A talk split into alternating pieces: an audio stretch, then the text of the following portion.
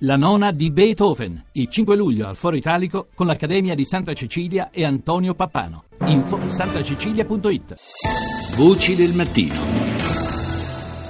E nuovamente ci soffermiamo sulle elezioni spagnole per un'analisi un po' più approfondita. Lo facciamo con Steven Forti, storico, ricercatore all'Istituto di Storia Contemporanea dell'Università Nova di Lisbona. Buongiorno professor Forti. Buongiorno, buongiorno a voi.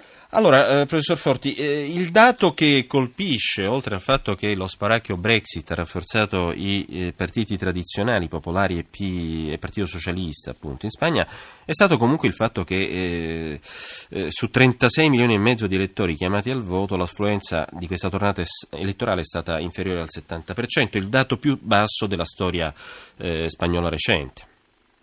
Sì, eh, c'è stato, ci sono stati almeno il me, meno tre per cento rispetto a dicembre, ma questo si prevedeva, tutti i sondaggi eh, parlavano di un sessantotto settanta per cento di votanti e alla fine siamo arrivati al sessantanove praticamente per cento, quindi direi che in questo almeno i sondaggi non si sono sbagliati. La stanchezza nella popolazione comunque era evidente dopo sei mesi eh, senza governo e eh, con i partiti incapaci di arrivare a patti. Ecco, eh, i sondaggi si sono sbagliati semmai eh, sul, eh, sulla possibile affermazione di Podemos, che era data comunque secondo partito spagnolo dopo i popolari, e eh, diciamo è singolare perché i sondaggi spagnoli sono considerati attendibili, ma soprattutto le chiederei perché le forze nuove, appunto a parte Podemos, anche Ciudadanos sono così eh, ridimensionati da questa tornata elettorale. Beh, io credo che su questo abbia pesato in gran parte anche il Brexit, perché non è un caso che il Partito Popolare, anche se guardiamo i sondaggi, al Partito Popolare eh, difficilmente eh, venivano dati più di centoventi deputati, alla fine ne ha presi centotrentasette e il calcolo dell'astensione eh, è stato corretto da parte dei sondaggi, quindi non c'è stato un errore a causa eh, di aver sopravvalutato la partecipazione.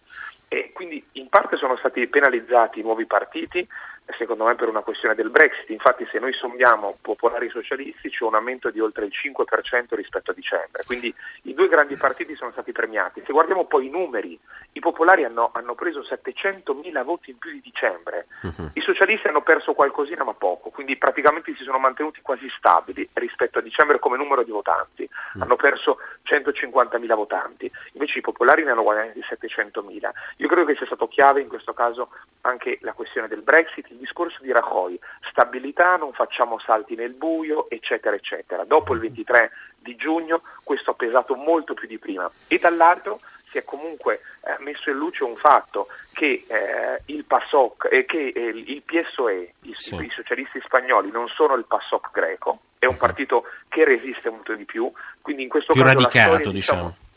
Assolutamente, molto più strutturato e radicato per quanto sia in difficoltà rispetto mm. al passato. E dall'altro poi eh, una, un, quasi un dato di fatto ormai a livello storico, eh, se pensiamo alle alleanze in politica, le biciclette non sempre funzionano come ci si aspetterebbe. Mm. Eh, senta, a proposito di scenari futuri, la grande coalizione socialisti popolari la chiedono da più parti Confindustria, la Germania, la Chiesa, ma l'obiettivo non è facile perché c'è una grande distanza storica e culturale tra il Partito Popolare, nato comunque dalle ceneri del franquismo, e il Partito eh, Socialista, ma anche un governo di sinistra tra socialisti e Podemos rappresenterebbe una forzatura, anche perché avrebbe bisogno dell'appoggio dei separatisti catalani. Non è semplice.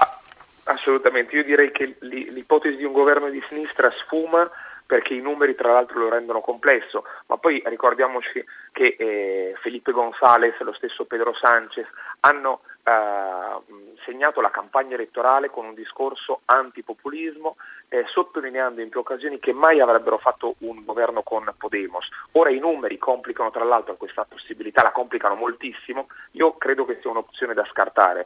Eh, resta secondo me una, uh, una gran...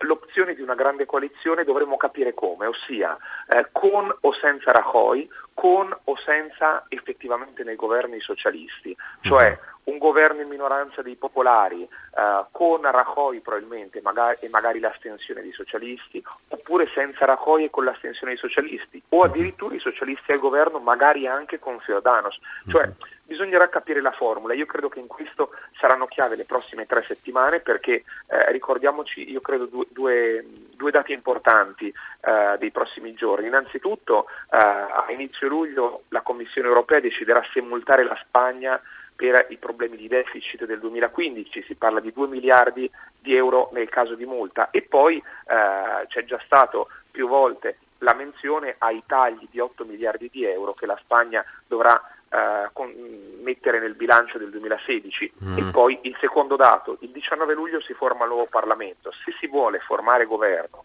prima della pausa di agosto, vuol dire che il, gli accordi devono essere già pronti prima di questo diciannove luglio per poter convocare poi una sessione di investitura del nuovo uh, governo e del nuovo presidente del governo. A proposito dei tagli di bilancio, teniamo presente poi che siamo di fronte a un paese con un trenta per cento di disoccupazione, un tasso molto elevato. Sì, il tasso è molto elevato e, e soprattutto le pressioni ci sono anche da parte della popolazione, al di là Di, eh, dei voti che sono stati dati. Mi riferisco, nessuno vuole né tra i partiti né tra, nella popolazione andare a delle terze elezioni, quindi un accordo si troverà in questo caso. Eh, io credo che tra l'altro mh, penso si trovi addirittura prima di agosto. Bene, grazie a Steven Forti, grazie per il suo contributo, per questa analisi più approfondita sulle elezioni spagnole. Ricordiamo, storico e ricercatore all'Istituto di Storia Contemporanea dell'Università Nova di Lisbona.